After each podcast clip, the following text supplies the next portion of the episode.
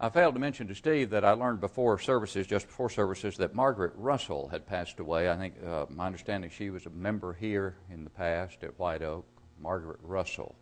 And some of you uh, have known Margaret, and I think uh, her obituary, I understood, was in the paper perhaps today.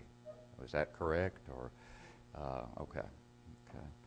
I knew JC had mentioned her to me recently, I thought, but I thought perhaps he had mentioned that she had already passed away. She had, so it's not a recent thing. That's what I was thinking, that it was not. And not the same one. Okay, okay.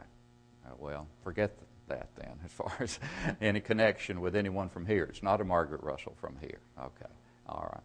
Well, that's easily confused, I guess, when you have two Margaret Russells passing away within a relatively short period of time, I suppose. We appreciate your presence tonight. We are studying the book of uh, Philippians, and we are, whoops, I went the wrong direction here. Now I'm back, I think. Am I not? In the right way? Yeah. Uh, we are in chapter 3, as you can see on the screen, to look at uh, the first 11 verses of Philippians chapter 3. And they begin, these verses do, this chapter with the word finally. It's been said that the Apostle Paul was the father of all preachers who said finally in a sermon and then got their second wind after that. But uh, finally, here literally is for the rest, or indicates for the rest, for what remains, in other words, as he uh, moves through this uh, beautiful epistle that he wrote to uh, the church that he had a tremendous love and appreciation for, and that is the church uh, at Philippi.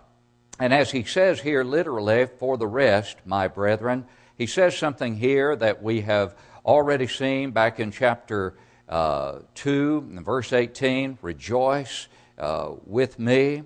Uh, it is something that we will also see again when we come to uh, chapter 4 and verse 4 Rejoice in the Lord always. Again, I will say rejoice. And here it is rejoice in the Lord. And then he adds, For me to write the same things to you is not tedious, but for you it is safe.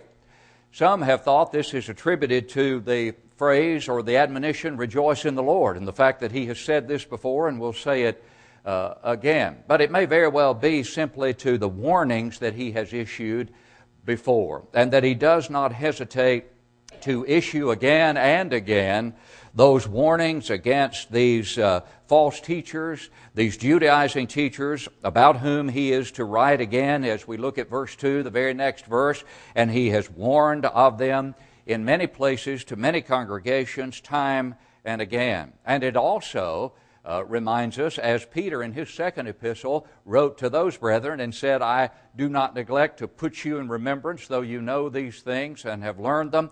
They did not apologize for repetition.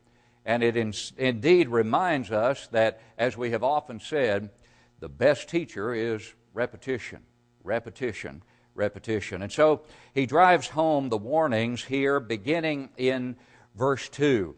For you it is safe that I warn you about dogs, literal dogs? No, beware of dogs. That is, those who are uh, these Judaizing teachers, we believe here, uh, mentioned as dogs, also described in two other ways here, all three descriptions being, uh, being uh, applicable to one group of people. That is, these Judaizing teachers who, in many places, were seeking to lead astray uh, the brethren in Christ and to bind upon them the law of Moses, specifically circumcision. Because he says here, Beware of dogs, beware of evil workers, beware of the mutilation.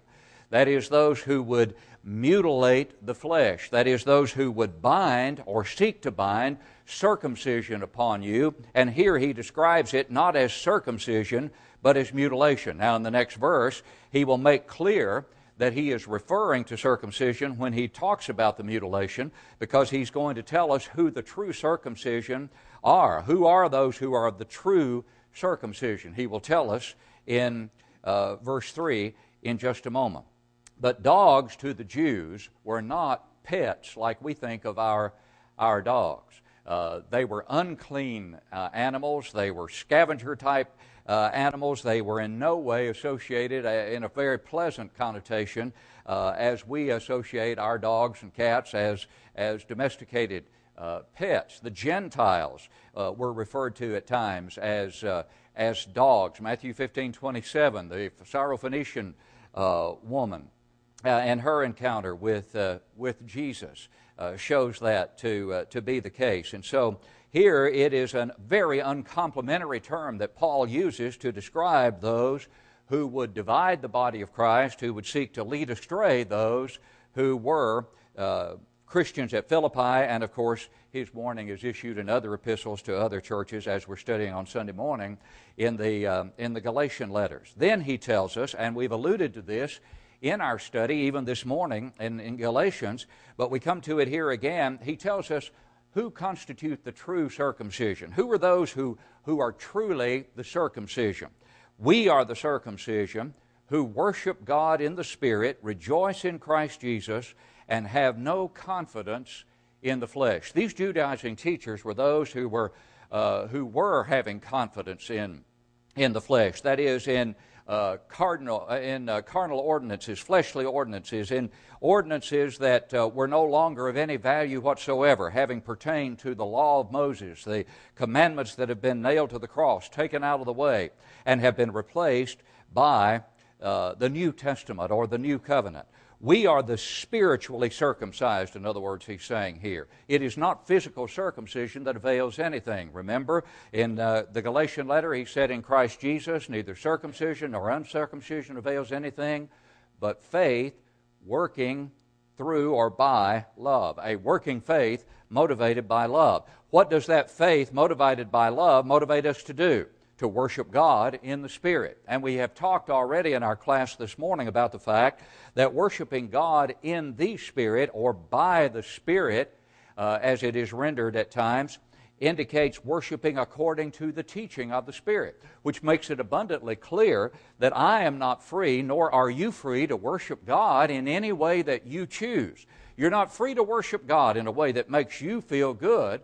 You are only free to worship God as God has directed. Remember, God is spirit, and those who worship Him must worship in spirit. Now, there, in spirit references the attitude with which we're to worship. In the Spirit, capital S here, references according to the teaching of the Spirit.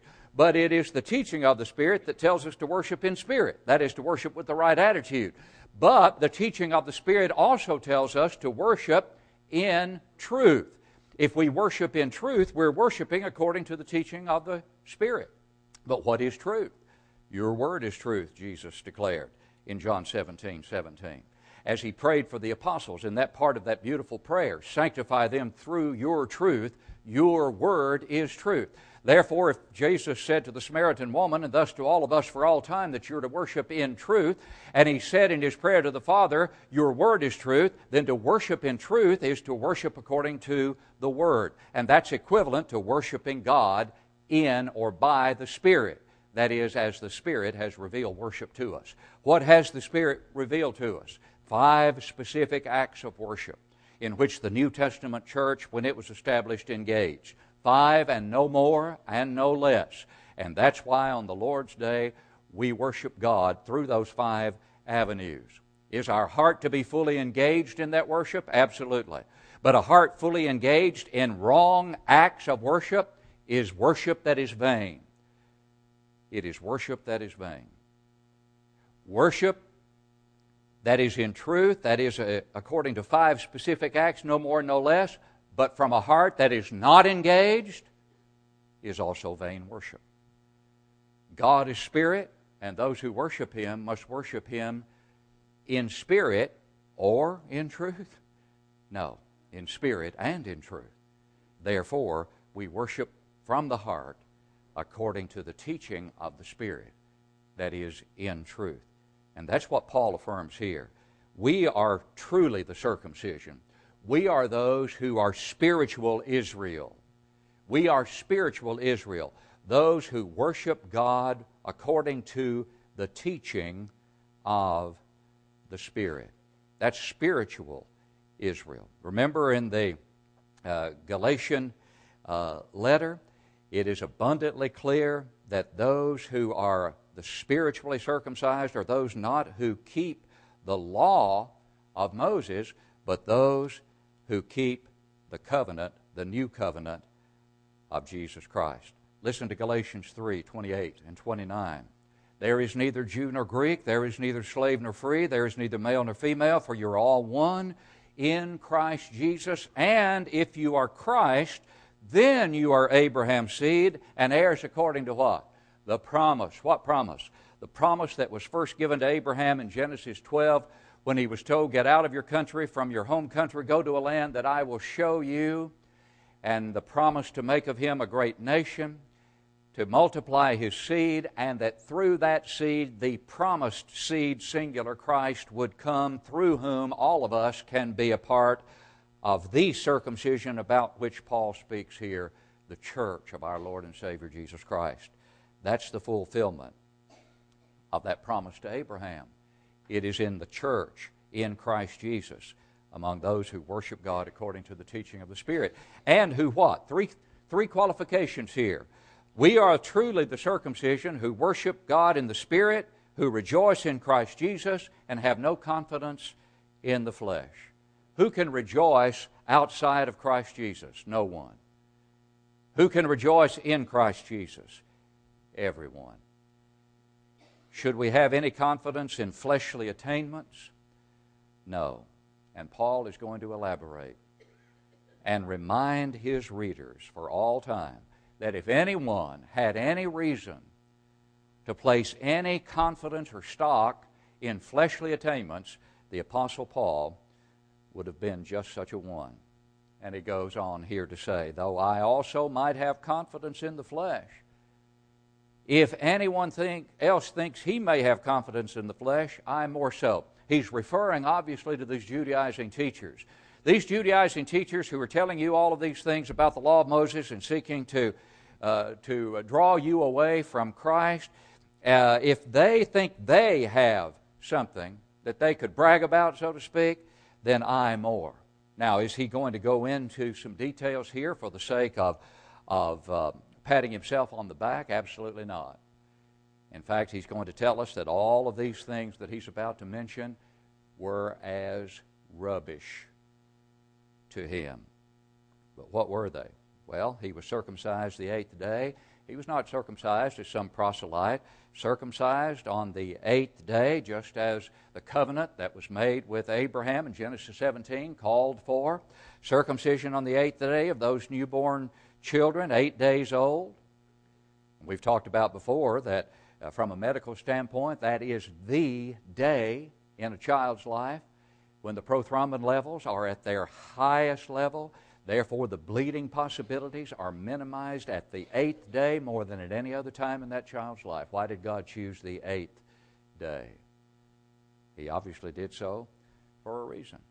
Circumcised the eighth day of the stock of Israel. In other words, I'm a descendant of Israel. Jacob, Jacob, whose name was changed to Israel. I'm a descendant of Jacob of the tribe of Benjamin, one of the two tribes that remained loyal ultimately uh, longer to the Lord than did those northern tribes. I'm a Hebrew of the Hebrews, which was a Jewish way of expressing excellence among those who were Jews under the law. Concerning the law, a what? A Pharisee. Now we know that in Scripture the Lord had a great deal of criticism that he leveled against the Pharisees.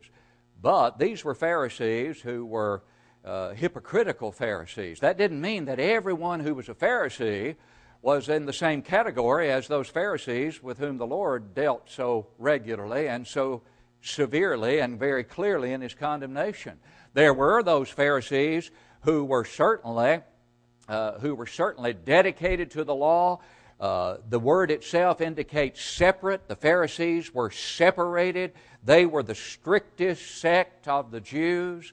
Uh, they upheld the law. The Apostle Paul was a dedicated Pharisee. He was one, remember in Acts 23 1, who had lived in all good conscience even when he was a Pharisee. And as a Pharisee, what about his zeal? Verse 6 says, Concerning zeal, here's how much zeal I had.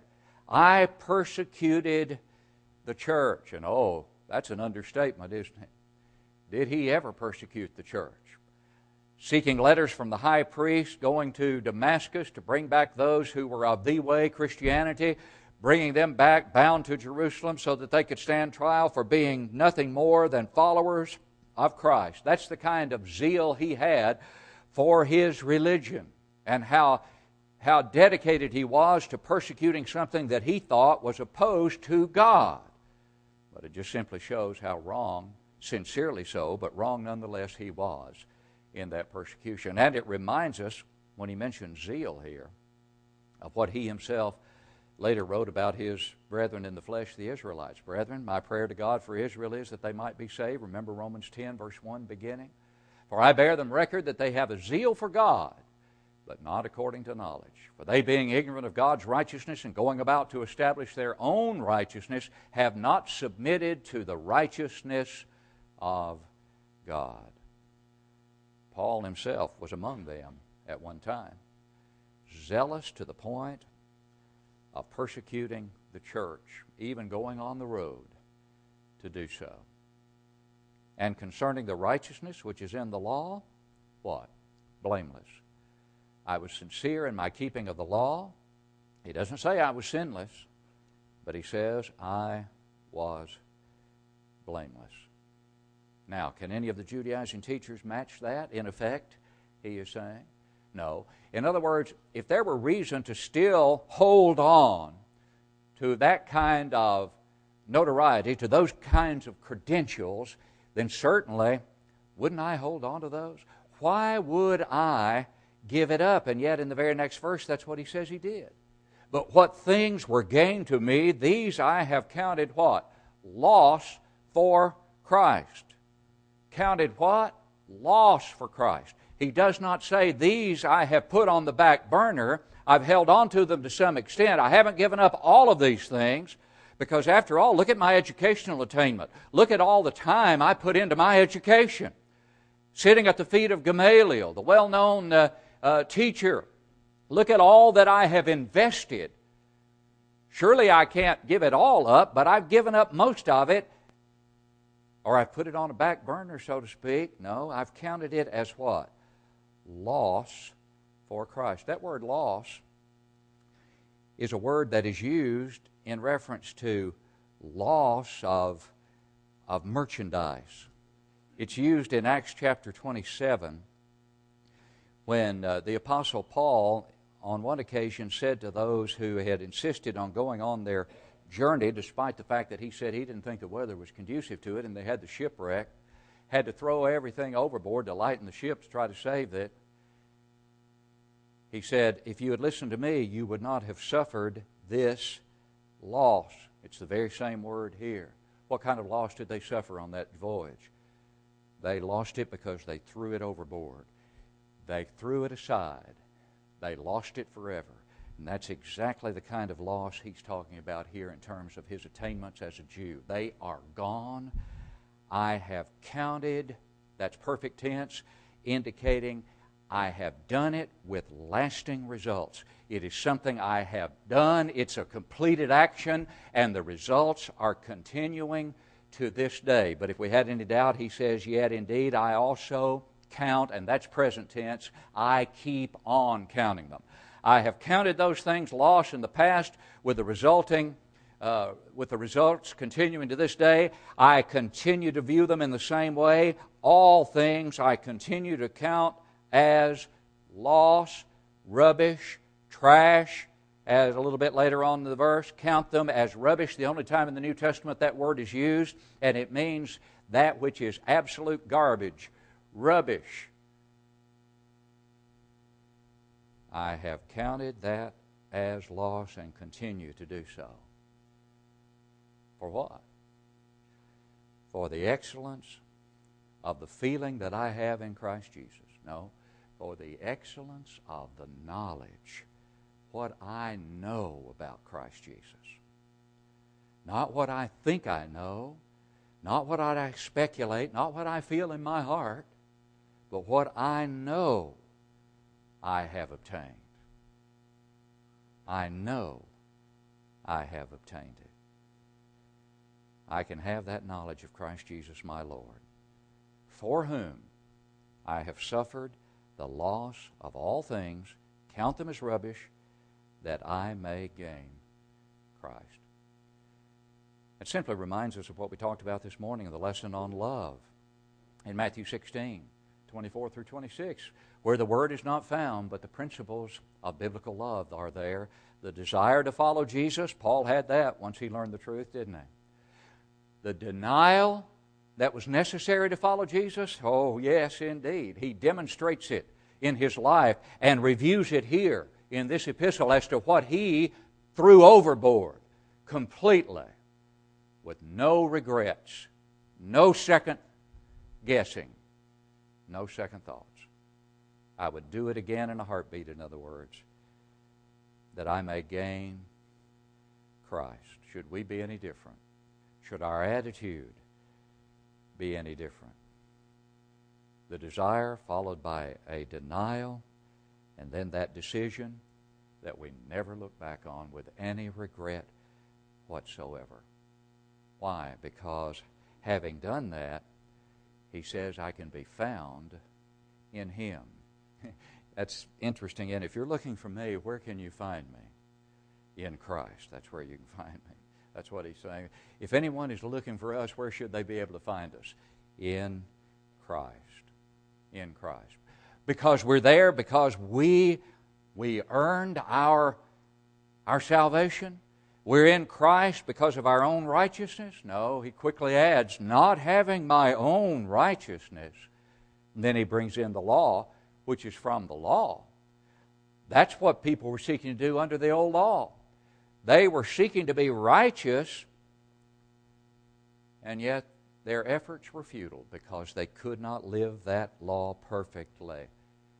And God understood that and gave them that law in the fervent hope that they would understand that and be very receptive to something far, far better when it came. More specifically, something better, someone better when He came, the Christ. And yet, for the most part, they rejected Him. And so I'm in Christ not because of my own righteousness, which comes through the law. I couldn't be in Christ through the law. That's not a possibility. I had to embrace the new law, which is through faith in Christ, the righteousness which is from God, which comes by what? By faith. Not only my personal faith, but specifically the system of faith, the gospel, as it is often referred to in the New Testament. And what's the result? Oh, it's a powerfully wonderful result. That I may know Him. Being found in Christ is to know Him. Back to that surety that we can have in the knowledge that we can gain of Christ. That I may know Him and the power of His what? Resurrection. Not the power of his birth, not the power of his life, not the power of his death, but the power of his resurrection. Does that diminish his birth? Does that diminish his sinless life? Does that diminish his death? Of course not.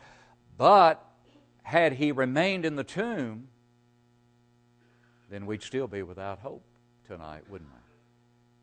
That's the power of the resurrection, accompanied by all of these other beautiful, sinless attributes and qualities that Christ demonstrated as he came to this earth, took upon himself the form of humanity while remaining deity, and lived that perfectly sinless life, died that horrifically painful death, separated from the Father for a time by the sins that he bore upon his sinless shoulders, and the pain and the agony of that separation that we cannot even imagine. And he was raised from the dead that we might know him and that same power of his resurrection and anticipate that resurrection, as he'll point out in just a moment in the final verse we'll look at tonight. But notice something else that's so important here as well the fellowship of his sufferings. The fellowship of his sufferings. How should we feel based upon this and so many other texts in Scripture if and when we are called upon to suffer for Christ. We should rejoice in that suffering. Therefore, we can rejoice in the Lord even in suffering. And Peter, as he points out in 1 Peter chapter 4, as we have studied uh, that epistle in past uh, times, points out that it's not suffering as a, a murderer or as a thief or as an evildoer that we ought to glory in. In fact, he says, Let none of you suffer as a murderer, as a thief, as an evildoer, as a busybody in other people's matters. That's 1 Timothy 4.15. But in verse 16, he says, Yet if anyone suffers as a Christian, let him not be ashamed, but let him what? Let him glorify God in this matter. Is that not the same thing Paul is saying here? That I can have fellowship in his sufferings and that I can rejoice in that fact. That I've been privileged to share in the same kind of suffering that Christ endured. And ultimately, Paul did share in that same kind of suffering, as did so many others in the first century in ways that would truly sicken us to dwell upon in terms of the manner in which early Christians were put to their deaths at times. And yet they rejoiced to have that fellowship in those sufferings. What does it take to reach that point? It takes application of our minds to becoming like the mind that Christ had, as Paul earlier in this same epistle we're studying reminded us. Let this mind be in you, which was also in Christ Jesus.